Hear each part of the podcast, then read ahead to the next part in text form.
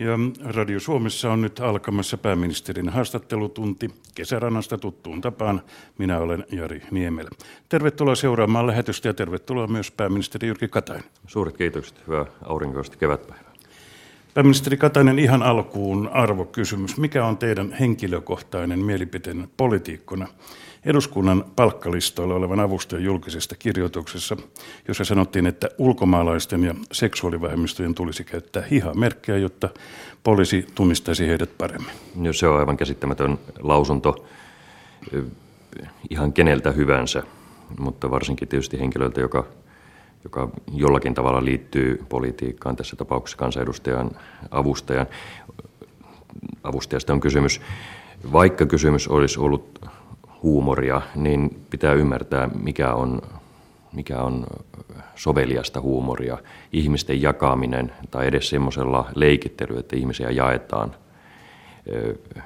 eriarvoisiin ryhmiin, niin on aina vakavaa. Onko keskustelu asiasta pahantahtoisuutta perussuomalaisuutta vastaan, kuten heidän taholtaan on parinkin otteeseen tuotu ilmi? No, ei se sitä ole, koska mä olen huolissani siitä, jos Suomessa yleistyy tämän kaltainen keskustelukulttuuri, että joko huumorin varjolla tai sitten ihan vakavastikin asetetaan eri ihmisiä eriarvoiseen asemaan. Jokaisen ihmisen arvo on jakamaton, eli meillä on vain yksi ja yhteinen ihmisarvo, ja tämmöisillä asioilla ei pidä leikitellä.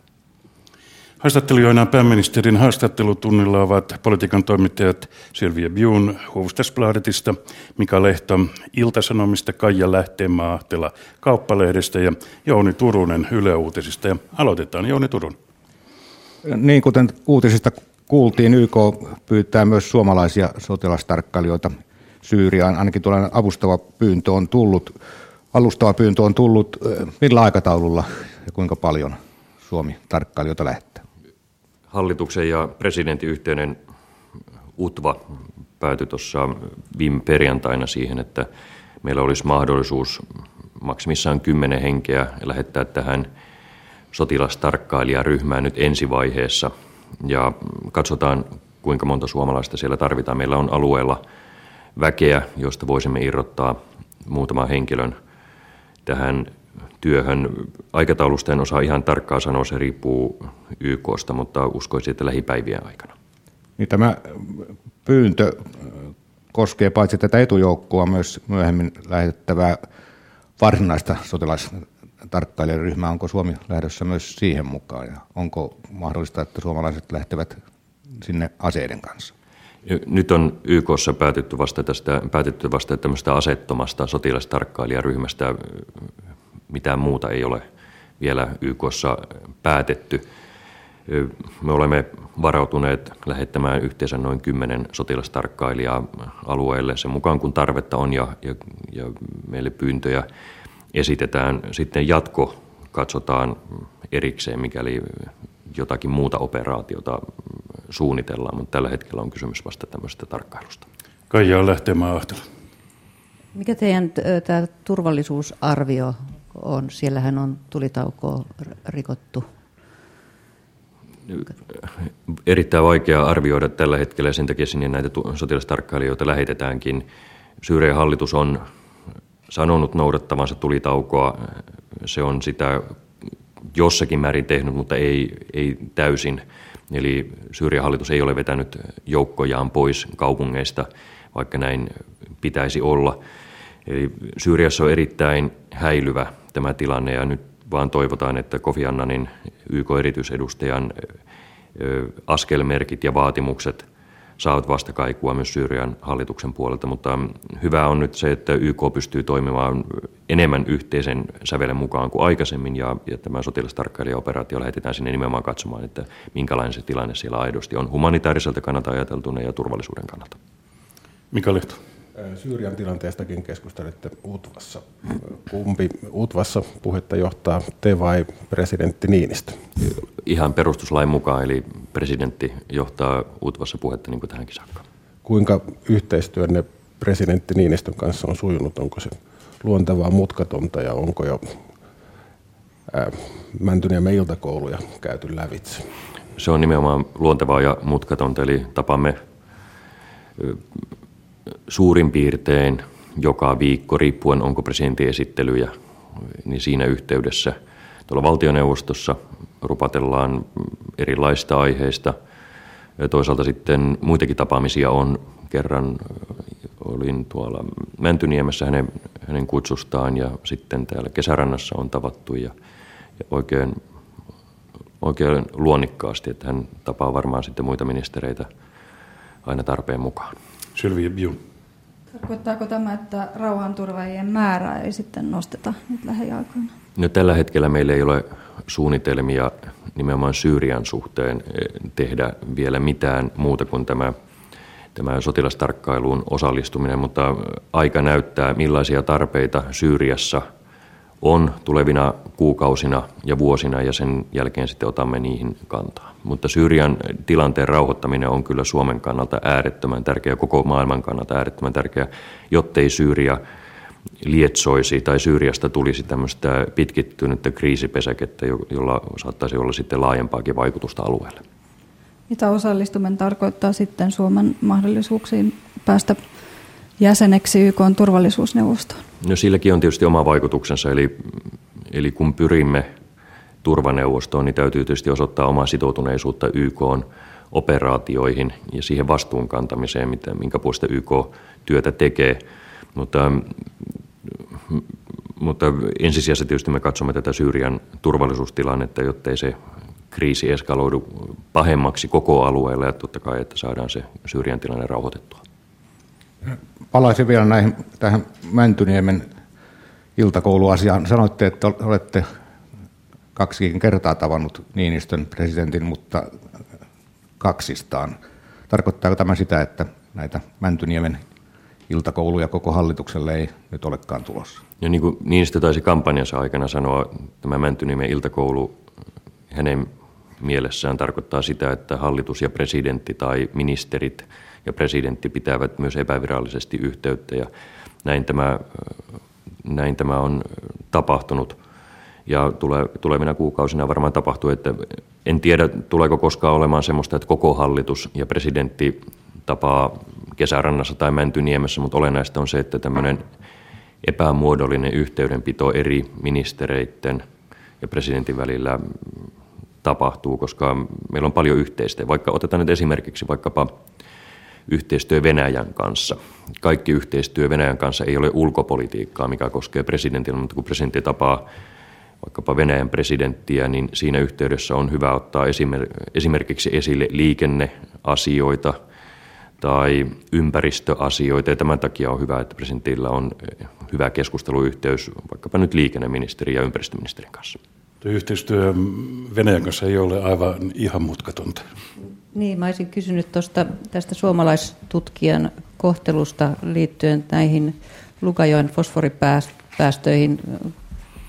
Siellähän turvallisuuspalvelu pidätti suomalaisen tutkijan. Onko tämä semmoinen asia, jossa mahdollisesti hallitus on yhteydessä Venäjän viranomaisiin ja Venäjän poliittiseen johtoon? Meillä nyt viranomaiset selvittelee tätä asiaa. Tämä on erittäin valitettava välikohtaus, todella valitettava välikohtaus, ottaen huomioon, että kyseessä oli Suomen valtion tutkimuslaitoksen tutkija, joka teki sitä työtä, mistä Venäjän kanssa oli sovittu.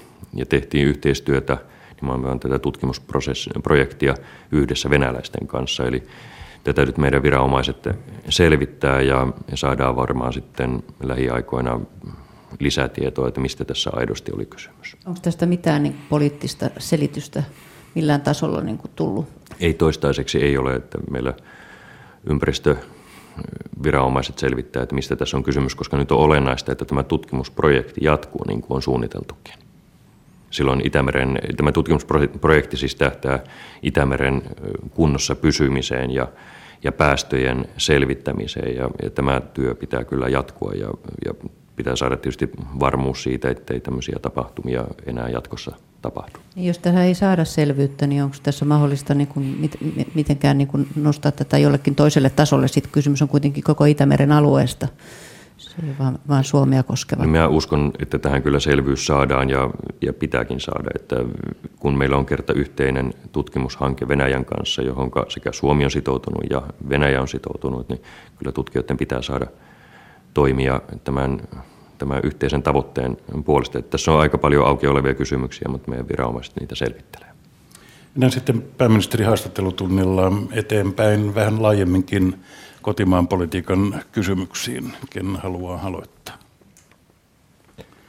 No siellä on oppositiolta tulossa jälleen välikysymys. Nyt molemmat oppositiopuolueet yhdessä kyselevät.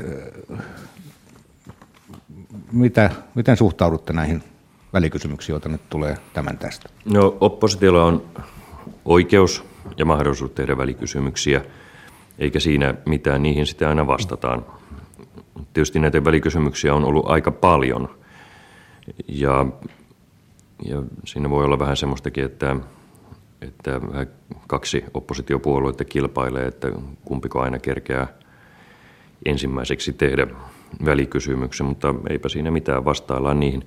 Nyt tämä Euroopan kriisinhallintamekanismien vastuuta koskeva välikysymys on käsittelyssä ja näistä asioista me ollaan eduskunnassa moneen otteeseen keskusteltu. Luulen, että ei kovin paljon uutta tietoa pysty tarjoamaan, koska nämä asiat on niin moneen kertaan jo käsitelty, mutta jos ei ihan joka viikko, niin joka toinen viikko niitä näyttää tulevan. Pyydättekö vastausapua tähän eurokriisiin komission varapuheenjohtaja Olli Rehniltä? Ja kyllä meillä taitaa olla ihan vastaukset tiedossa itselläkin, niin kuin tietysti pitää ollakin, ja pari viikon päästä sitten käydään siitä keskustelua eduskunnassa. Mika Lehto? Oppositiossa puolueiden kannatus yleensä nousee, nyt ei, vaikka ankeat ajat on meneillään. Ovatko keskusta ja perussuomalaiset teidän mielestänne hampaattomia? No, minusta tässä oikeastaan on enemmänkin kysymys siitä, että ihmiset Suomessa ymmärtävät sen, että kun on vaikeita aikoja, niin pitää tehdä vaikeita päätöksiä. Ja Suomi ei ole enää pitkään ollut semmoinen maa, missä vastuun kantamisesta rokotettaisiin automaattisesti, vaan että jos tehdään rehellisesti, avoimesti, määrätietoisesti oikeita töitä, mutta sinänsä kyllä vaikeita töitä, niin kyllä sille vastuunkantamiselle myös arvoa osataan antaa. Eli oppositiossakin on tietysti aika hankala olla, jos meinaa kritisoida vain vastuunkantamista, mutta tietysti asioistahan voi aina kritisoida, mutta tämä viesti ei näytä menneen vielä kovin hyvin perille. No oppositio on kuitenkin aika hyvin saanut viestiä perille. Suuri osa suomalaisista on sitä mieltä, että hallitus lapioi rahaa Kreikkaan. No itse asiassa siinä suhteessa viesti on mennyt vähän väärin perille. Jos katsotaan nyt vaikkapa viime vuoden eduskuntavaaleja, niin kyllä silloinkin tässä Eurooppa-politiikassa vastuunkantaminen kannatti. Eli kun puhuu avoimesti vaikeista asioista eikä yritä tarjota helppoja ratkaisuja vaikeisiin asioihin, niin kyllä ihmiset siihen myös luottavat. Tämä Euroopan taloustilanteen vakauttaminen on äärettömän vaikea asia. Kukaan ei niitä toimenpiteitä mielellään tee, mutta kun vaihtoehto on se, että jos annettaisiin maa toisensa perään kaatua, niin silloin se tietysti uhkaisi euroa, meidän omaa valuuttaamme, ja toisaalta uhkaisi suomalaista talouskasvua ja työllisyyttä tai työttömyys uhkaisi kasvaa, niin kyllä sitä vaan pitää sitä vastuuta uskaltaa kantaa, vaikka aiheet ovat epäsuosittuja ja vaikeita. Mä olisin kysynyt semmoisen periaatteellisen kannan siihen, että tämä Suomen Kreikan kanssa tekemä vakuussopimus on johdannaissopimus. Ja minulla on sellainen käsitys, että Euroopan tasolla mietitään, kuinka näitä johdannaissopimusten niin kuin instrumenttien käyttöjä voitaisiin rajoittaa. Niin kuinka hyvin sopii tämmöinen, että Suomen valtio on tekemässä näitä johdannaissopimuksia, jotka on niin hankalia ja monimutkaisia, että ne on osittain näiden kriisien ja ongelmien takana. No, tässä on ehkä vähän erilaista sopimuksista kysymys kuin yleensä, kun puhutaan johdannaisista. Ja vakuuksien saaminen ei ole helppoa.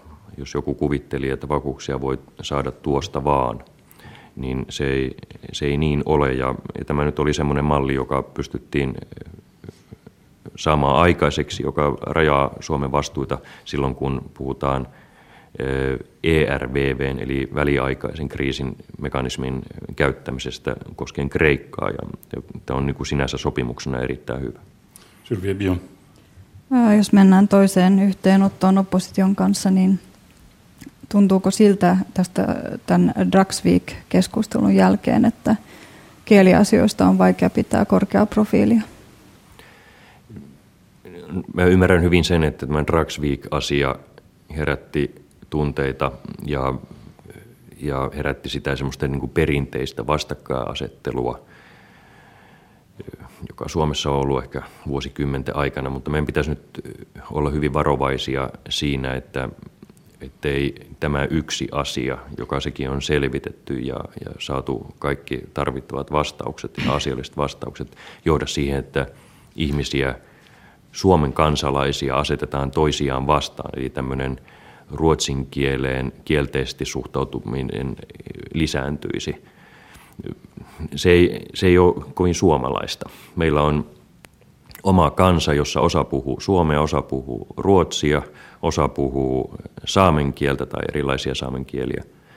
Ja olisi kyllä todella väärin, että me alkaisimme nyt sitten yhden tämmöisen asian, joka sekin on ratkaistu ja saatu selvyys takia sitten arvostelemaan yhtä kieliryhmää. Eli otetaan asiat asioina ja kunnioitetaan suomalaista kulttuuria, johon kuuluu kaksi kieltä ja kaksi kulttuuria. Tämä asia on varmaan avoin vielä vuoden 2015 jälkeen, mitä itse näette, että silloin tapahtuu. No sitä on vaikea tässä vaiheessa ennakoida, mutta sehän meillä on tietysti selvää, että ruotsinkielistä varusmieskoulutusta pitää antaa jatkossakin. Se, missä sitä annetaan, niin en osaa vielä sitä sanoa, mutta se on ihan tarkoituksenmukaisuuskysymys. Eli pidetään huolta siitä, että kaikki suomalaiset nuoret miehet ja tarvittaessa naisetkin saavat omalla äidinkielellään varusmieskoulutusta. Se, missä se järjestetään, miten se järjestetään, on sitten ihan enempikin tarkoituksenmukaisuuskysymys. Hallitus valmistaa tämän vuoden aikana kielistrategiaa, johdatte sitä ryhmää. Mitä toivotte itse sen sisältöön? Se on koko joukko erilaisia asioita. Eli perusidea on se, että meillä on kaksi kansalliskieltä, joiden elinvoimaisuutta halutaan vaalia. Se on osa suomalaisuutta, osa suomalaista kulttuuria. Ja näin ollen niin se on enempikin, siinä oikeastaan kielistrategiassa on kysymys joukosta pieniä käytännön oivalluksia ja asioita, joilla sitten vaalitaan sitä, että sekä suomen kieli että ruotsin kieli elää ja voi hyvin. Se on tämmöisen kansallisen identiteetin kannalta äärettömän tärkeää. Täällä Radio Suomessa on meneillään pääministerin haastattelutunti. Haastattelijoina ovat poliitikon toimittajat Sylvia Björn Hufvudstadsbladetista, Mika Lehto Ilta-Sanomista, Kaija Lähteenmaa-Ahtela Kauppalehdistä ja Jouni Turunen Yle Uutisista. Jouni. Niin, näistä kielikysymyksistä vielä, niin siitä suoraan puolustusministeri Stefan Wallinin asemaan oli tämä varuskuntakohu, omatoimisuus sen ympärillä ja sitten nämä asuntokaupat. Wallin ilmoitti jo, että ei jatka enää RKP:n puheenjohtajana. Onko hän hallituksen puolustusministerinä täysin toimintakykyinen? Totta kai on.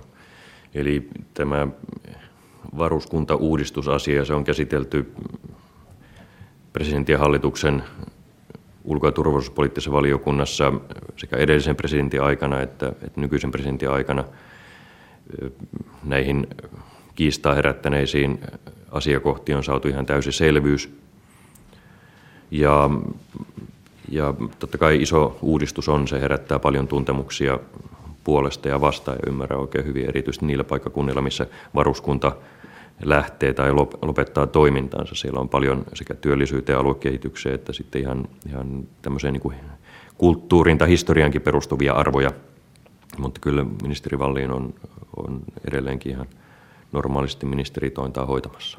No entä sitten, kun kesäkuussa RKP:n puheenjohtaja vaihtuu, niin pitäisikö uuden puheenjohtajan tulla sitten hallitukseen? No se on RKP:n oma asia. Ei mitään väliä.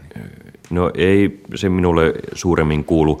Olennaista on se, että kun meillä on 6 puolueen hallitus, niin tällä sekstetillä, eli hallituspuolueiden puheenjohtajien kokoonpanolla on aika suuri rooli. Eli me käsittelemme lähes viikoittain erilaisia asioita, joko kiista-asioita tai peruslinjauskysymyksiä. Ja silloin on tietysti hyvä, että siinä sekstetin kokouksessa istuu kustakin puolueesta ihminen, jolla on toimivaltaa neuvotella, ottaa aika nopeastikin kantaa asioihin, tehdä kompromisseja. Ja näin ollen on tietysti ihan hyvä, että jos puolueen puheenjohtajat ovat, niin ei tule ainakaan sitten sitä ongelmaa, että yksi sekstetin jäsen ei pystyisi tekemään sopimuksia, mutta pääsääntöisesti nämä ovat aina puolueiden omia asioita. Kuinka usein tämä sekstetti kokoontuu näistä nimenomaan näistä kiista-asioista? Kuinka yleistä se on? No se kokoontuu aika usein, lähestulkoon viikoittain, mutta aina ei ole kysymys kiistoista, vaan voi olla semmoinenkin, että tehdään peruslinjaus jonkun asian valmistelun suunnasta. Ja sitten se lähtee normaalivalmisteluihin ja päättyy, jos siellä valmisteluvaiheessa on joku kiista, sekstetti käsittelee sen. Vähän niin kuin asiasta riippuen budjettivalmistelun alla yleensä kokoonnutaan useamminkin ja sitten muina aikoina vähän harvemmin. Mika Lehto? Wallinin lisäksi keskustan puheenjohtaja Mari Kiviniemi on ilmoittanut eroavansa puoluejohtajan paikalta. Kun tätä on liikkeellä ja teillä on puoluekokous kesäkuussa ja olette johtanut kokoomusta 8 vuotta, niin oletteko itse aikeissa erota? En ole aikeissa erota. Olen aikeissa jatkaa. Tämä taitaa olla muuten ensimmäinen kerta, kun sanon tämän ääneen. Tavoite olisi jatkaa vielä puheenjohtajana. Jatkokysymys. Kauanko aiotte jatkaa? Enpä osaa sitä sanoa. Se riippuu meidän jäsenistä ja aika monesta muustakin asiasta. Saanko mä jatkaa kysymyksiä näistä hallituksen vaikeista asioista ja mahdollisesti kiistanalaisista kysymyksistä? Ministeri Heidi Hautala lupasi kuukausi sitten tuoda Finnairin yksityistämisen esityksen siitä eduskuntaan. Nyt on kuukausi kulunut ja hallitus antaa liikennepoliittisen selonteon, jonka yhteydessä se on luvannut antaa lentoliikennettä koskevan strategiapaperin. Koska tämä lentoliikenteen strategiapaperi on luvassa ja tuleeko sen yhteydessä tämä Finnairin omistusjärjestelyasia? Nyt en osaa sanoa ihan tarkkaa aikataulua lentoliikenteen strategiapaperin valmistumisesta, mutta meillä ei toistaiseksi hallitus ole käsitellyt tätä Finnairin omistajuuskysymystä. Meillä on tärkeää se, että kaikesta siis lentoliikennekilpailun ongelmista ja haasteista huolimatta Finnair pystyisi suoriutumaan ja selviytymään näistä haasteista, koska elinvoimainen Finnair on tietysti Suomen kannalta hyvin tärkeä asia. Meillä ei ole, niin kuin totesin, hallituksessa keskusteltu tästä omistusosuuden vähentämisestä vielä, mutta henkilökohtaisena kantana olen sanonut, että meidän pitää hyvin niin kuin maltillisesti, pragmaattisesti eli käytännönläheisesti keskustella siitäkin asiasta, että onko Finnairin edun mukaista, että sinne tulisi muita omistajia nykyistä suuremmalla osuudella vai ei. Että tämä keskustelu meillä on vielä edessä. Onko se mahdollista, että tämä asia niin kun venyy yli tämän kevään? Toimitusjohtaja Vehviläinen on vaan toivonut, että yrityksellä olisi mahdollisuus hoitaa yhteisyritys- ja yritysjärjestelyjä vielä tässä niin kuin ennen kesää. En osaa sanoa tuosta aikataulusta vielä täsmällisempää, että meillä ei todella hallituksessa ole vielä sitä keskusteltu, mutta meidän pitää niin kuin ensisijassa katsoa tämä Finnairin näkökulmasta, että mitä Finnairissa pitää tehdä tai on mahdollista tehdä, jotta Finnairin kilpailukyky maailmanmarkkinoilla pysyy hyvänä tai kohenee ja että Finnair yhtiönä suoriutuu. Tämä lentoliikenne on äärettömän vaikea liiketoiminta-alue ja Euroopassa ei kovinkaan montaa valtio-omisteista tai valtioenemmistöomisteista lentoyhtiötä tällä hetkellä enää ole. Semmoinen ajatus, että valtio veronmaksajien rahoilla tukisi Finnairia on tietysti mahdoton ajatus, että meidän pitää saada yritys kannattavaksi ja siinä näkökulmassa pitää katsoa myös tätä omistusjärjestelyä, mutta en osaa sanoa siitä vielä aikataulusta enkä lopputuloksesta sen enempää tässä vaiheessa. Onko tämä helppo viedä nykyhallituksessa? Tämä on vaikea asia missä hyvänsä hallituksessa, mutta en osaa vielä sanoa, että kuinka helppoa tai vaikeaa se on, koska emme ole vielä sitä keskustelua käyneet. Niin, hallituksen sisällä työministeri Lauri Ihalainen eilen viimeksi sanoi taas, että työurat pitenevät näillä työmarkkinajärjestöjen toimilla 1 vuoden ja te olette tämän sillä kannalla, että se on vain 0,5 vuotta. Miten on mahdollista, että tästä ei nyt päästä tämän pitemmälle? Pitäisikö tehdä istahtaa samaan pöytään ja sopia asiaan. Tässä on nyt jonkunmoinen väärin tulkinta tullut. Tämä on ihan hyvä selvittää. Eli meillä on ministeri Ihalaisen kanssa täysin yhteinen käsitys siitä. Eli eri luvut vaan. Ei vaan samat luvut, täysin samat luvut. Eli nämä niin sanotut kovat toimet, jotka on vaikkapa työttömyysputken ikärajan nosto 1 vuodella ja tämän kaltaiset toimet, niin niiden vaikutus on 0,5 vuotta. Tämä on Elinkeinoelämän keskusliiton arvio ja tämä näyttää olevan myös valtiovarainministeriön arvio. Sitten valtiovarainministeriö ei ole arvioinut näitä työelämän laadun kehittämisen vaikutuksia työuriin ollenkaan.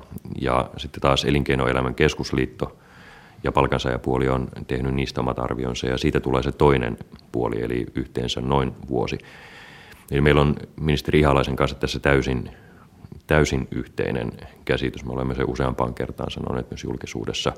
Eli ero 0,5 vuoden ja vuoden välillä on vain siinä, että valtiovarainministeriö ei ole arvioinut työelämän laatuun liittyviä kysymyksiä, kun taas sitten Elinkeinoelämän keskusliitto on arvioinut ja siihen samaan arvioon sitten palkansaajajärjestöt yhtyvät. Miksi valtiovarainministeriö ei huomioi näitä niin sanottuja pehmeämpiä keinoja? Miksi? No he itse ovat sanoneet, että me käsittelimme tätä asiaa talouspoliittisessa ministerivaliokunnassa muun muassa erään toisen asian yhteydessä. He sanoivat, että heillä ei ole ainakaan tähän asti ollut osaamista tai mahdollisuutta arvioida, että mikä vaikutus niillä on. Eli kukaan ei väitä, etteikö niillä olisi mitään vaikutusta. Sitä en osaa sanoa, minkälaiseen vaikutusarvioon VM päätyy, jos arvioisivat tämän asian. Mutta tässä on ihan tämmöinen hyvin käytännönläheinen syy, miksi työmarkkinaosapuolet näkevät, että tässä on vuosia. Sitten taas VM näkee, että niillä kovilla keinoilla saadaan 0,5 vuotta ja pehmeitä keinoja he eivät ole arvioineet ollenkaan. Sylvia Björn. Perheyrittäjien Matti Vanhanen on tässä myöskin epäillyt vähän aikataulua ja valtiovallan otetta tässä asiassa. Mitä vastaat hänelle? Työmarkkinaosapuolet sopivat, että eläkejärjestelmän uudistamisen neuvottelut jatkuvat ja he tekivät joitakin parametreja eli suuntaviivoja, että mitä asioita pitäisi huomioida. Muun muassa elinajan odote on yksi, mikä pitää arvioida, kuinka se vaikuttaa eläkejärjestelmän kestävyyteen ja hyvä, kun keskustelut jatkuvat. Me en usko, että Suomessa pystytään mihinkään muuhun metodiin kuin siihen, että maksajat eli työnantajat ja työntekijät sopivat niin kuin tähänkin saakka eläkejärjestelmän kehityksestä. Totta kai olisi ollut hyvä, että päätökset olisi tehty jo aikaisemmin, mutta kun se ei ollut mahdollista, niin sitten tehdään tällä toisella aikataululla. Mutta kyllä mä itse jaksa uskoa siihen, että ne päätökset tulevat ajan myötä, koska jokainen näkee, että eläkejärjestelmä ei ole nykyisellään kovin kestävällä pohjalla. Nyt on kuitenkin käynyt ilmi ja käy koko ajan muun muassa YT-neuvottelujen myötä, että vanhemmat työntekijät joutuvat yleensä pihalle. Miten todellisuus kohtaa nyt tätä toivetta? Tämä on erittäin hankala asia. Yleensä vanhempia työntekijöitä laitetaan pois ja sitten vieläpä vanhemmille irtisanoutuille työntekijöille on erittäin hankalaa löytää uutta työpaikkaa. Ja tämä on kyllä semmoinen vähän niin kuin perusarvokysymys. Mä toivoisin todella, että myös kokemusta arvostettaisiin. Mä ymmärrän sen tilanteen, että yritys joutuu saneeraamaan joskus työntekijöitään, kun kannattavuus heikkenee tai maailmanmarkkinat ympärillä sulavat. Mutta se ei kyllä voi olla oikein, että kaikkein kokeneimmat työntekijät eivät löydä uutta työpaikkaa, tai vaikka he itse löytäisivät, niin heitä ei oteta. Mä törmään lähes viikoittain ihmisiä, jotka puhuvat tästä asiasta. Minulle monet sanovat, että olen 55 tai 50, olen käynyt useassa työpaikkahaastattelussa, että ei sitä minulle suoraan sanota, mutta jotenkin tulee semmoinen vaikutus, että tämä ikä on se ongelma. Ja silloin yhteiskunta ei ole kyllä arvoiltaan täysin vahva ja kunnossa, jos kokemus tai 50 vuoden ikä on esteenä työllistymiselle. Tähän me tarvitaan kyllä niin kuin ihan muutos. Sitä ei lailla voi säätää, mutta tämä on asennemuutos. Suomi menettää työvoimaa koko aika eläköitymisen seurauksena. Tämän takia me tarvitaan kyllä kaikki, sekä nuoret että vanhemmat ihmiset työelämään. No mitä tähän voi sitten käytännössä tehdä? Niin kuin totesin, niin lainsäädännöllä tähän ei oikeastaan voi puuttua. Me emme voi pakottaa työnantajia valitsemaan työntekijöikseen tietyn ikäisiä, ei sen paremmin nuoria kuin vanhempiakaan, mutta tämä on, niin kuin totesin, niin tämä on hyvin pitkälti arvokysymys. Mä todella toivon, että kokemusta osattaisiin arvostaa ja että myös 50 täyttäneet tai sitä vanhemmat ihmiset saisivat mahdollisuuden työelämässä olemiseen. Semmoinen työyhteisö, missä on pelkästään nuoria ihmisiä, ei ole välttämättä hirveän hyvä. Me tarvitaan miehiä, naisia, eri-ikäisiä ihmisiä. Siitä tulee se luovuus, siitä tulee elämänkokemus, siitä tulee uutta luova työyhteisö. Ja sitä paitsi, kun me tulemme kohtaamaan työvoimapulaa joillakin aloilla, ja se on jo arkipäivää tänä päivänä, niin toivoisin, että nämä arvot muuttuisivat tässä suhteessa työelämässä. Mä olisin palannut tähän päätöksentekoon ja muun muassa Matti Vanhasen puheisiin. Eläketurvakeskuksen toimitusjohtaja Jukka Rantalan työryhmä pohtii tätä eläkeikäasiaa muun muassa ja koko eläkejärjestelmän niin kuin suurremonttia. Ja olisin kysynyt, että jos Jukka Rantalan työryhmä saa tällä hallituskaudella esityksensä valmiiksi yksimielisesti, niin tekeekö tämä hallitus, voiko tämä hallitus tehdä sen eläkeiän alarajan nostopäätöksen, jos sitten kysymys on siitä, että ne toimenpiteet, eli nostot tapahtuu joskus 2020 tai siitä eteenpäin? Minun käsityksen mukaan työmarkkinajärjestö, eli työnantaja- ja työntekijäjärjestöt ovat sopineet sellaista aikataulutuksesta, että lopputuloksi, eli päätöksentekovaiheeseen tullaan vasta 2015 tai 2016. Eli siinä mielessä en oikein jaksa uskoa, että vaikka valmius olisi tehdä johtopäätöksiä aikaisemmin, niitä tehtäisiin. Ja näin ollen uskon, että se päätöksenteko siirtyy ensi vaalikauden. Niin kuin totesin omana mielipiteenä, niin näitä ratkaisuja olisi voitu tehdä jo aikaisemmin, mutta siihen ei ole ollut valmiutta. Ja kun ei ole valmiutta tehdä päätöksiä työmarkkinaosapuolten välillä, niin sille ei sitten mitään mahda. Mika Lehto. Kehysriihen toisesta asiasta kysyisin. Suomeen on tulossa kokoomuksen harmiksi ja kansan iloksi kateus- tai solidaarisuusvero, miten vaan, yli 100 000 euroa vuodessa ansaitseville. Aiotteko olla mukana sellaisessa hallituksessa, joka tämän veron poistaa? Niin tämä toimenpide ja muutama muu toimenpide on tehty määräaikaiseksi ihan tietoisesti. Mutta vaikka tämä ei ole fiskaalisesti eli rahankeruun kannalta kovin merkittävä, niin sillä on kuitenkin oma arvonsa siinä, että kun tehdään vaikeita päätöksiä, niin halutaan vahvistaa semmoista mielialaa Suomessa, että kaikki ovat samassa veneessä ja että jokainen kantaa vastuuta talouden sopeutuksesta oman kykynsä mukaan. Mä toivoisin myös, että tämä solidaarisuusvero ei johda semmoiseen ajatteluun, että onnistuminen, menestyminen, ahkeruus olisi jotenkin tuomittavaa ja sen takia ahkeruutta ja onnistumista pitäisi rankaista. Et kun me olemme samassa veneessä, niin siihen samaan veneeseen mahtuu vain ihmisiä, jotka kunnioittavat toisiaan, jotka kantavat huolta toisistaan, eli että kannetaan huolta pienituloisimmista ihmisistä, niille joilla elämä on kaikkein vaikeinta.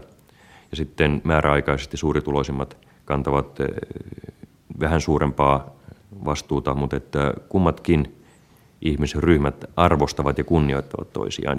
Ja tämmöinen samassa veneessä olemisen henki, reiluus, on iso eteenpäin vievä voima.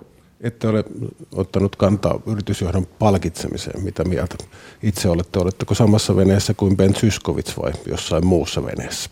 Kyllä mä olen ottanut aika monestikin tässä vuosien varrella kantaa siihen, että pitäisi erityisesti vaikeina aikoina pitää tämmöinen tolkku mielessä. Eli tolkku ja kohtuus. Miksi näin? Siksi, että se on huomaavaisuutta kanssaihmisiä kohtaan. Tietysti hirveän vaikea sanoa, että mikä on oikea palkkataso kullekin. Se osittain määräytyy siitä, jos halutaan saada kansainvälisiä huippuosaajia jonkun yrityksen johtoon, niin silloin ne palkkamarkkinat myös ovat kansainväliset ja silloin ne ovat monesti suurempia ne palkat kuin mitä Suomessa on totuttu, mutta tätä tolkkua ja kohtuutta jokainen kun omalta puoleltaan vaalii, niin silloin me päästään niin hyvään ratkaisuun kuin ylipäänsä on mahdollista. Johdatte itse yli 50 miljardin laitosta Suomea. Saatte palkkaa noin 160 000 vuodessa. Se on osastopäällikön palkka jossain pörssiyrityksessä. Kuinka te edes viitsitä tulla töihin ilman kannustimia ja muita. Mä nautin työstä hirveästi. Mä olen tosi innostunut omasta työstä ja vaikea verrata tätä omaa palkkaa, mikä on hyvä, niin yksityisen sektorin palkkoihin. Julkisen ja yksityisen sektorin välillä on isot erot yleensä. Siis bonuksia ei ilmeisesti tarvita. Palaisin vielä näihin työuriin. Vetositte voimakkaasti, suorastaan hellyttävästi, että yritykset pitäisivät yli 50-vuotiaat töissä ja arvostaisivat. Kuinka paljon teidän avustajakunnassanne, omassa avustajakunnassa on näitä yli 50-vuotiaita? Minun avustajakunta on aika nuorta tai hyvinkin nuorta. Siellä on itse asiassa kabinetissa kokenein on Olli-Pekka Heinonen sekä työkokemukseltaan kokenein että iältään kokenein. Mutta eli sitten puoluetoimistossa kokoomuksessa siellä on sekä nuoria että varttuneempia miehiä ja naisia. Ja se on oikeastaan semmoinen, missä mä itse olen nähnyt sen parhaimmillaan, että kun on varttuneempia, voisi sanoa, että kaiken kokeneita ja sitten on uusia ja nuoria ihmisiä, osa myös politiikan ulkopuolelta rekrytoituja, niin siitä tulee se hyvä työyhteisö. Mutta miksi ette omassa avustajakunnassa luota kokemukseen? Kyllä minä luotan kokemukseen. Meillä on sitten taas toisaalta virkakunnassa aika paljon. Mutta olisiko mahdoton ajatus, että siellä olisi eläkeikää lähestyvä? Toki. Ei siinä mitään. Nämä on oikeastaan vain työnkuva ja niin se, jotka ovat olleet innostuneita ja kiinnostuneita näistä ammateista, niin on johtanut tähän, mutta ei ikä sinänsä ole mikään este tai dismeritti. Ollaan vaikkapa pääministerin avustajakunnassa. Kaija Lähteenmaa-Ahtela. Kun kollega tuossa kantoi huolta näistä hyvätuloisista, niin mä sitten kysyn näistä vähäväkisistä ja palaan kehysbudjettiin. Siellä hallitus on kehunut, että minietuuksien hintatarkistukset tehdään puoli vuotta etuajassa vuonna 2013 arvonlisäveron korotuksen takia. Kertoisiko pääministeri nyt, mitä indekseille tehdään vuonna 2014 ja miten se vaikuttaa aina vuoteen 2017 saakka? Meillä näiden perusetuuksien indekseihin ei ole tarkoitus puuttua, niin kuin tämä kehysratkaisun yksi keskeinen linjanveto oli tämä etukäteistarkistus. Lähtee siitä, että kun arvonlisäveroa nostetaan, ja haluttiin sitten myös näitä indeksitarkistuksia tehdä vähän aikaisemmin. Joihinkin indekseihin puututaan tai ne jäädytetään. Esimerkiksi lapsilisäindeksi jäädytetään 9 vuodeksi ja sitten yliopistoindeksi. Mutta nämä perusetuudet jätettiin sen leikkauksen ulkopuolelle. Mulla on tässä kehysbudjettipaperi edessäni ja täällä kerrotaan, että 2013 aikaistetaan indeksikorotus, mutta se otetaan vastaavasti huomioon lakisääteistä hintakorjausta alentavana tekijänä vuodelle 2014 ja saman tien vuosien 2014-2017 kehyspäätöstä laadittaessa, eli niitä sitten sillä alemmalla tasolla niin kuin lähdetään viemään eteenpäin. Joo, näin oli. Siinä halutaan tämä arvonlisäveron korotuksen vaikutus ottaa siinä yhtenä vuonna huomioon ja sitten mennään niin kuin nykyiindeksijärjestelmän tasoilla sitten tulevat vuodet. Sylvia Björn. Niin, verotuksesta vielä. Verotusta on kevennetty aiemmin pitkään parempina aikoina ja nyt huonoina aikoina niin korotetaan. Minne jäi tämä perinteinen suhdannepolitiikka? No, suhdannepolitiikkaa hoidetaan itse asiassa jo sillä, että Suomi velkaantuu usealla miljardilla per vuosi, eli se on jo itsessään elvytystä. Meidän pitää tehdä oikeita konkreettisia päätöksiä ja toimia, jotta velkaantuminen saadaan taitettua. Tämän kehysbudjetin yksi keskeinen linjavalinta on se, että velkaantuminen saadaan taitettua. Ja se tarkoittaa menojen karsintaa ja se tarkoittaa verojen korotuksia. Toinen keskeinen linjavalinta oli uuden kasvun luominen eli pk-yrittäjyyden vahvistaminen. Kolmas on satsaus nuoriin eli nuorten työllistymiseen ja syrjäytymisen ehkäisyyn ja neljäs on sitten tämä samassa veneessä reiluuden yhteiskunnan ylläpito ja vahvistaminen. Et veroja korotetaan sen takia, että saadaan tuloja lisää. Yritetään tehdä se niin, että se mahdollisimman vähän haittaa talouskasvua. Tuntuuko nyt siltä, että pääministeri Kataisella olisi jotain sanottavaa entiselle valtiovarainministeri Kataiselle, että olisiko jotain voinut tehdä toisin? Jos katsotaan vaikkapa finanssikriisin alkua, niin silloinhan Suomen talous sukelsi ennennäkemättömän jyrkästi ja syvälle. Silloin me tehtiin aika raju elvytyspaketti, eli silloin ei tehty sitä, että menot tasapainotetaan tulojen tasolle. Se olisi ollut useiden miljardien leikkaus ja uskoisin edelleenkin, että se olisi johtanut syvempään lamaan Suomessa. Tehtiin siis elvytyspaketti, jossa erityisesti kotimaista kysyntää vahvistettiin tuloveroa keventämällä ja työllistämisen edellytyksiä vahvistettiin Kelamaksun poistamisella. Ja kyllä se näytti toimiva. Historia osoittaa sen, että talous nousi todella ripeästi sieltä aallonpohjasta, missä oltiin, ja osittain siihen vaikutti varmaan tämä elvytyspolitiikka. Mika Lehto. Ruotsi on selvinnyt talouskriisistä kuivin jaloin. Kansankodissa pitkään jo tehty töitä sen eteen, että julkinen talous on paljon pienempi kuin Suomessa. Pitäisikö Suomen vihdoin ottaa oppia Ruotsista ja alkaa tehdä niitä rakenteellisia uudistuksia? Kyllä meidän pitää ottaa oppia, olla itse asiassa aika hyvinkin opiskeltu erityisesti tämän työn tarjonnan toimenpiteitä. Työn tarjonta tarkoittaa sitä, että tehdään toimenpiteitä, joilla työn vastaanottaminen on kaikissa olosuhteissa aina kannattavampaa kuin joutenolo. Ja tämä on Ruotsissa onnistunut aika hyvin myös Saksassa. Ja nämä on niitä asioita, joita meidän pitää jatkuvasti Suomessa myös seurata ja tehdä sen mukaisia toimenpiteitä. Olette ollut ministerinä nyt 5 vuotta. Siinä aikana on moni savupiippu kaatunut ja varmaan yhtä ei ole rakennettu tilalle. Millä Suomi selviää, jos tänne kukaan ei investoi? No se on vakava kysymys. Eli meidän pitää kantaa huolta kilpailukyvystä, jotta suomalainen teollisuus pärjää maailmanmarkkinoilla.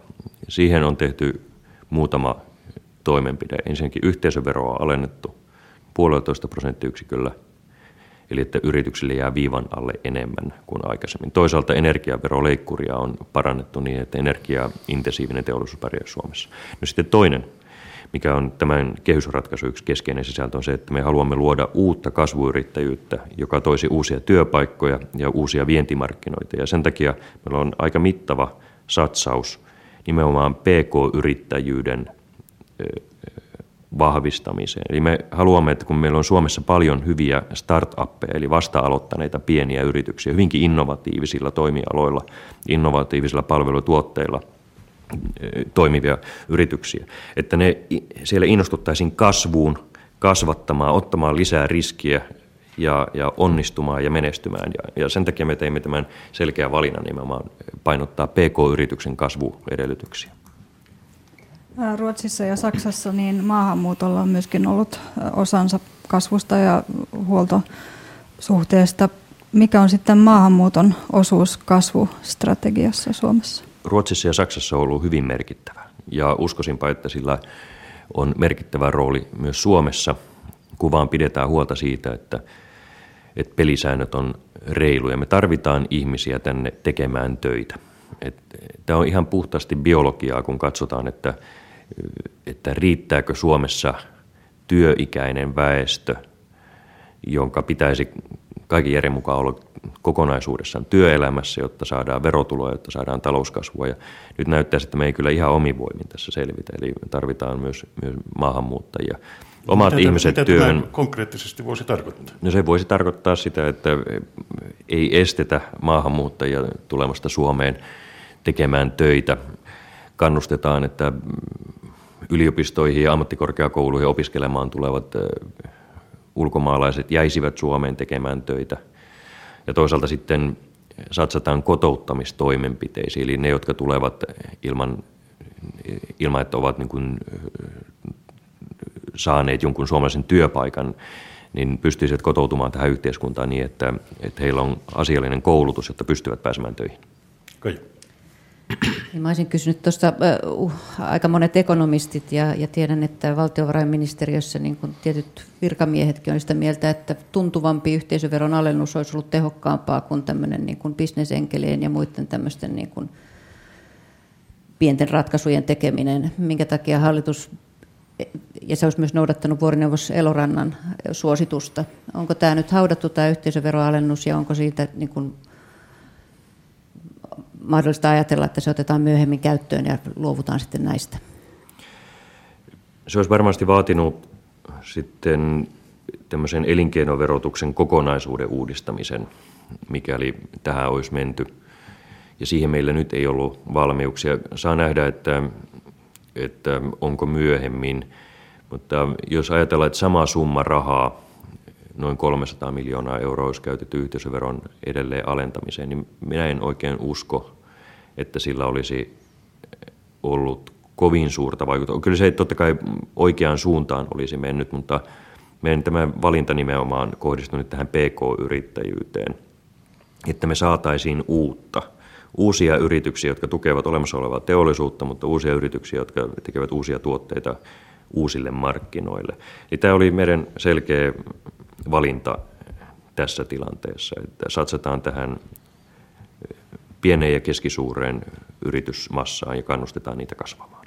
Oliko se siinä, että se oli vaikea kokoomukselle, koska silloin se kokonaisverouudistus tarkoittaisi ilmeisesti sitä, että näiden PK-yritysten verottomat osingot menisivät verolle, jos yhteisövero todella tuntuvasti pudotettaisiin esimerkiksi 20% pintaan? No se on tietysti yksi malli, eli tämä on vähän se malli, jota Martti Hetemäki valmisteli viime vaalikauden aikana, mutta totta kai sitten erilaisia malleja on. Me ei käyty keskustelua hallituksessa tästä laajemmasta verouudistuksesta sen jälkeen, kun päätettiin, että ainakaan tässä vaiheessa sitä ei lähdetä rakentamaan. Siinä oli ihan aikataulullisetkin syyt, ja se on hyvin periaatteellinen iso muutos, jos semmoinen tehtäisiin.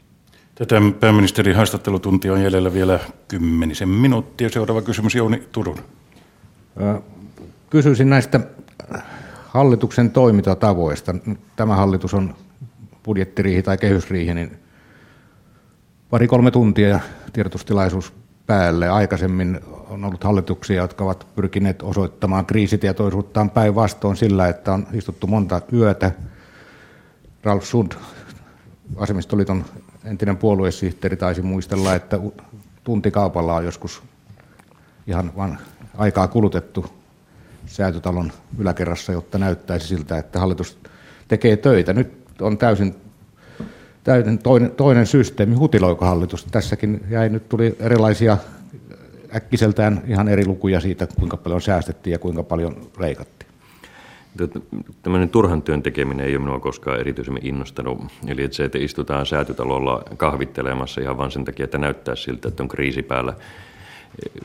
Päätökset tehdään heti, kun siihen on mahdollisuus, ja totta kai tässäkin kehysriihessä käytiin paljon, tai sitä edeltävä valmistelutyö oli hyvin huolellista.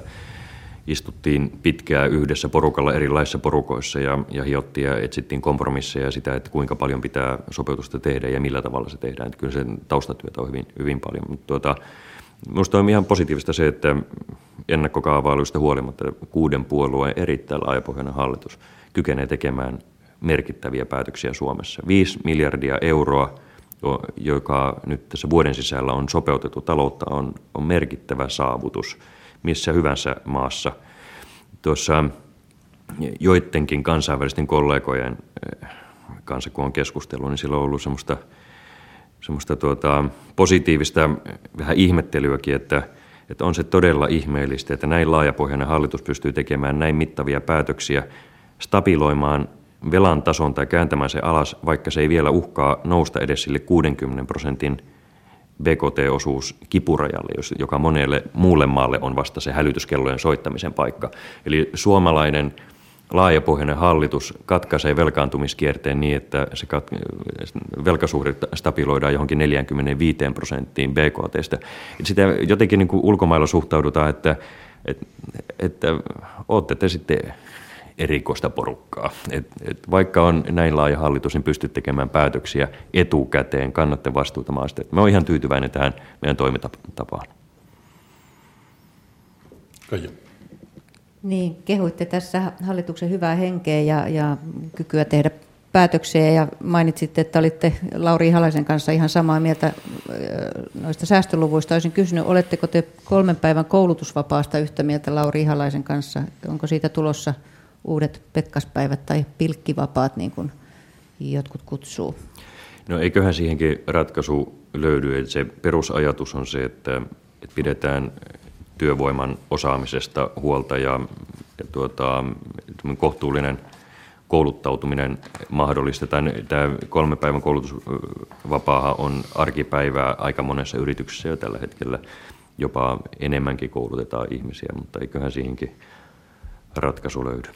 Ministeri Katainen, olisin kysynyt vielä tästä hallituksen toimintatavoista. Onko tämä kolmikantaa yhteistyö jollain uudella tasolla niin kuin hallituksen näkökulmasta? Erityisesti työministeri Ihalaisen panos tuntuu merkittävältä verrattuna ehkä joihinkin aikaisempiin aikoihin. Onko tämä kolmikanta yhteistyö arvioitu uudestaan hallituksessa? Kyllä sillä on merkittävä rooli, varsinkin kun on sellaisia asioita, joissa perinteisestikin kolmikannalla on ollut rooli. Tämä raamisopimus, siis palkkaraamisopimus oli iso yhteinen ponnistelu. Miksi se kiinnosti hallitusta?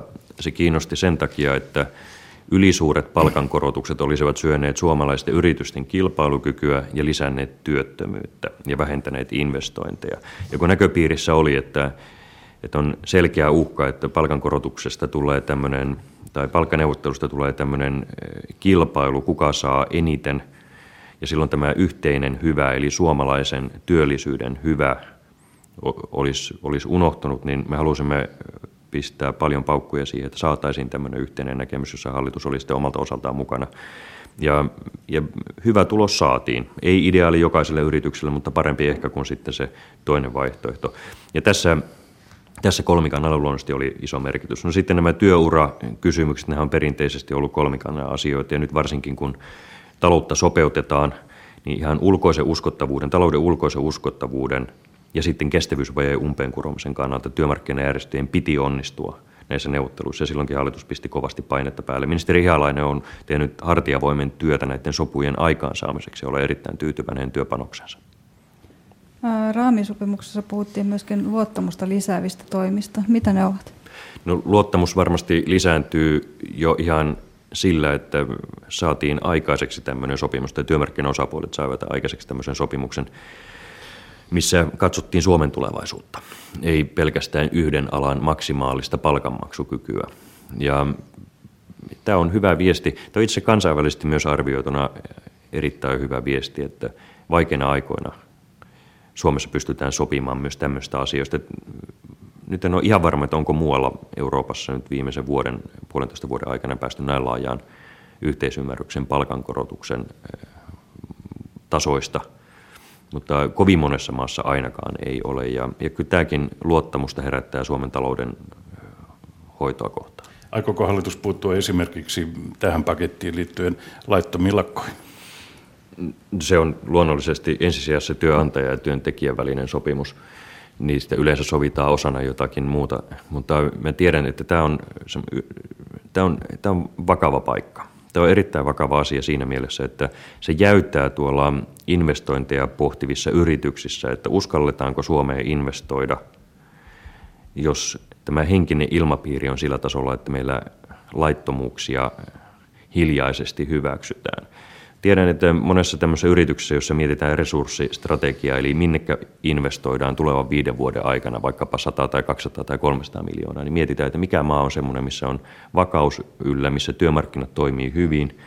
Ja tämä laittomien lakkojen tai työriitojen merkitys on yksi, toisille suurempi, toisille vähän pienempi vaikuttava tekijä. Mä todella toivon, että työmarkkinaosapuolet löytäisivät tässä toisensa, ettei meiltä suomalaiset yritykset jätä investoimatta Suomeen, vaan menevät jonnekin muualle sen takia, että työelämä on jossakin muualla ennustettavampaa kuin Suomessa.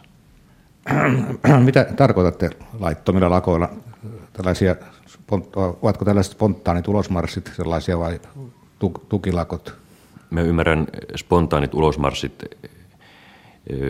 sen mielenilmauksena silloin, kun tapahtuu jotakin suurta yrityksessä. Se on aika ymmärrettävä tapa protestoida tai käsitellä sitä asiaa, mutta että meillä nyt on ollut tässä vuosien varrella kaikenlaisia työriitoja, jotka eivät välttämättä täytä aina lainsäädännön edellytyksiä ja niillä toisinaan on merkittäviä taloudellisia vaikutuksia, mutta toisinaan sitten tähän ilmapiiriin vaikuttava tekijä, että jos ei neuvotteluissa onnistuta, niin sitten aikaansaadaan työriita, joka ei sitten täytä lainsäädännön tai työrauhavelvoitteita. Niin tämä on kaikkein eniten tämmöinen ilmapiiriin vaikuttava tekijä, ja siinä ne päätöksentekijät on se työnantaja ja työntekijä. Tätä on tähän loppuun vielä vähän nopeitakin kysymyksiä. Mika Lehto? Nyt on viikonloppu, niin onko pääministeri tehnyt töitä vai ollut vapaalla viikolla? Kyllä mä oon ollut pääsääntöisesti vapaalla. Vähän lueskellut papereita, mutta pääsääntöisesti ihan vapaalla urheilu, ja aloitettiin grillikausikin räntäsateessa. Mitä grillasitte? Se oli tämmöistä hirvenlihaa. Syöttekö lähiruokaa? Pääsääntöisesti suomalaista ruokaa, joskus ulkomaalaistakin, ja lähiruoka on intohimo sen takia, että siitä tulee hyvä fiilis ja se on monesti ihan maistuvaa. No, matkailusta sen verran, että jos sattuisi kutsu tulemaan tuonne Valkoisen taloon, niin oletteko Niinistön kanssa sopineet jo, että kumpi meni? Eiköhän se kutsu tule aina ihan henkilöitynä, että kutsu ei tule Suomelle, että se tulee joko presidentti Niinistölle tai sitten... No kumpaan sinä oletaan? Minä uskoisin näin, että Yhdysvaltain presidentti kutsuu presidentin ja sitten varapresidentti Yhdysvalloissa on minun ensisijainen neuvottelukumppani, että näin se yleensä menee. Lähette Turkkiin Alexander Stubbin kanssa ensi viikolla ja ison yritysvaltuuskunnan kanssa. Minkälaista matkaa odotatte sieltä? Mä odotan erittäin mielenkiintoista hyvää matkaa. Turkin ja Suomen välit ovat hyvät. Meillä on hyvä perinteinen yhteistyö. Tämä on poliittisesti mielenkiintoinen, koska Turkki on merkittävä alueellinen vaikuttaja esimerkiksi tässä Syyrian kriisissä. Toinen asia, mistä odotan tuloksia, on, että saamme autettua suomalaisten yritysten menestystä Turkissa ja toisaalta myös houkuteltua investointeja Suomeen. Tässä oli tämänkertainen pääministerin haastattelutunti. Kiitokset pääministeri Jyrki Katainen ja kiitokset myöskin haastattelijat Sylvia Björn, Mika Lehto, Kaija Lähteenmaa-Ahtela ja Jouni Turunen. Nyt aikamerkkiä radion uutistoimitus.